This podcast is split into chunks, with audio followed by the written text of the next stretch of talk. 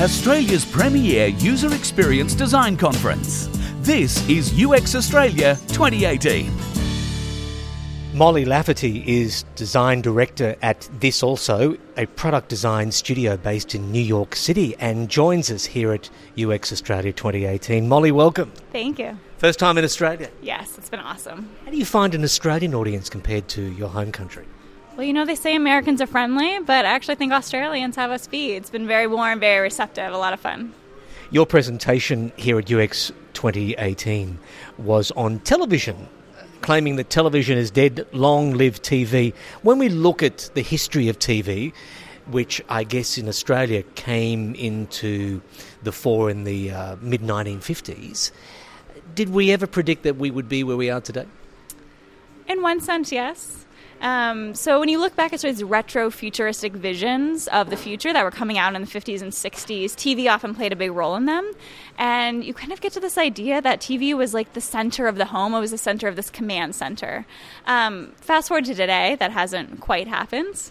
Um, but I actually think we're getting a little bit closer today. That's a lot of what my talk was about was making the argument that there's this ecosystem of technology entering our homes, and it's going to give new life to our TVs, and really has the potential to make them a true hub within our home.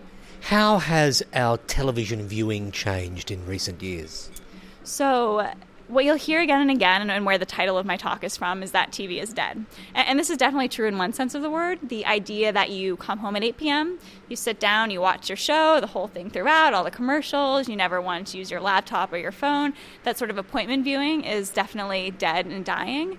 Um, so while we see kind of live broadcast TV use declining, we see this thing called other TV use actually increasing. It's something that's increasing here in Australia. Um, and this is because we don't just watch our TVs anymore, but we're actually more using them.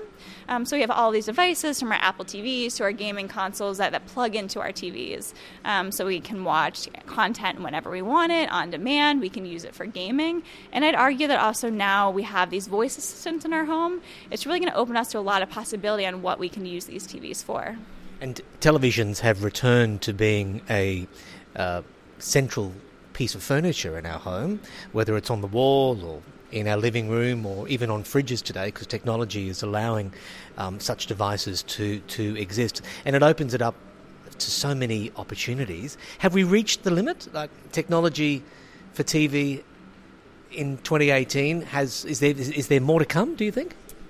There's more in how we can be leveraging it for sure. So one of the points that I make in the talk is that when you break it down, TV is just another screen. And, and, that seems really simple, but it actually opens up a lot of possibility. Um, we can think of TV as a canvas for all of the shared interactions that happen within the home.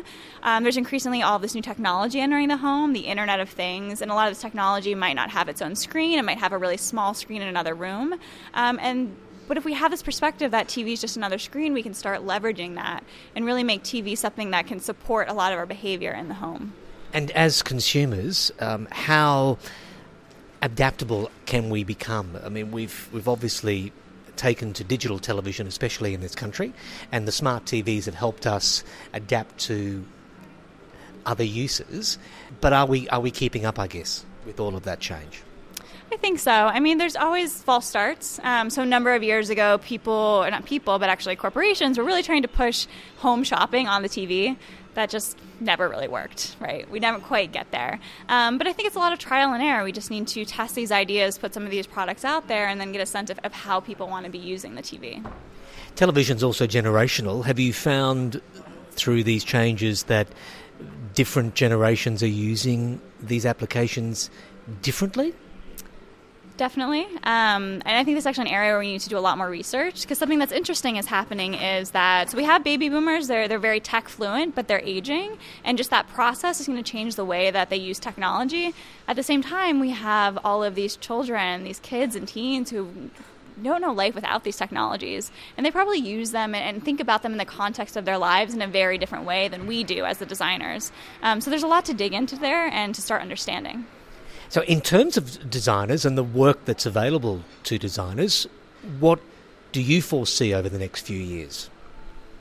Well, I hope that you know by doing what, what I hope by doing this talk and sharing some of these ideas is to just generate some excitement in the space. I started sharing a lot of my experience designing for TV because I just didn't see other designers talking about it or they weren't talking about it in an exciting way. Um, we just get this message TV is dead, TV is dead. And I think that's caused a lot of discouragement about making any meaningful change within this space. Um, but I think that there's a lot of excitement here. And I think also that companies are starting to see that as well. So Google announced at um, Google I/O last year that TV was actually the fastest growing platform for their product YouTube. Um, it wasn't mobile, it was actually TV. So I think that companies are also starting to pay attention to this space a little bit more. And what about video on demand? What are you seeing there? Um, I mean, that's only increasing. So the sort of time shifted viewing, viewing video on demand. Um, but actually, there's an interesting pushback that's happening too because there are times when people still like live TV. So it's not a one or the other thing. You know, live TV is not totally dead. On demand TV isn't totally king, but there needs to be a balance. And we can really, I think, explore through design how we can support both of those. Although, are you finding that because we're overwhelmed by so much choice, it's making it ultimately harder for us? I mean, can we sit down and, even before we sit down and turn on the TV, know what we want to watch? Or are we spending half an hour, an hour, two hours, which in my case happens regularly, and I still don't know what to watch? And by the time I do, it's 10 o'clock and I'm off to bed. There's a great, uh, The Onion, this uh, American satirical site, has a great clip um, where they announce Netflix's new feature, which is you can pay $5 a month to just browse. You can't stream anything, but just browse the whole catalog, which I thought really hit the nail on the head of a problem that is the core problem of Netflix. Um, and I think that's a really interesting space. There was a great question at the end of my talk about how we can leverage natural language processing in this space. And so as we think about voice assistants entering and we think about the conversations that people have in the home, hey, what do you want to watch? Oh, I don't feel like this, like this. Is there something that can happen there where these voice assistants can act like true assistants and, and start to help us sort of make those decisions and wade through all of that content? That's a really good point because the technology is available now in the home through Google Home to request a song, um, tell us the weather, play us the news. So if we could adapt that somehow into visual uh, or into television, that may in fact make it easier for people like me, knowing what I want to watch each night. So uh, your time in Australia, will you be looking at some of the work that we're or research we're doing here in Australia, um, comparing it to what you're doing overseas? Well, that's one of my favorite parts about doing this talk abroad is just learning about those similarities and those differences. Um, and I've already had some really interesting conversations with people here after the talk about their own work, people who are researchers, people who are working on the gaming side. Um, so it's been really informative. Well, congratulations on your presentation. Very well received. Enjoy the rest of your time in Australia, and thanks for joining us here at UX Australia 2018. Thank you so much.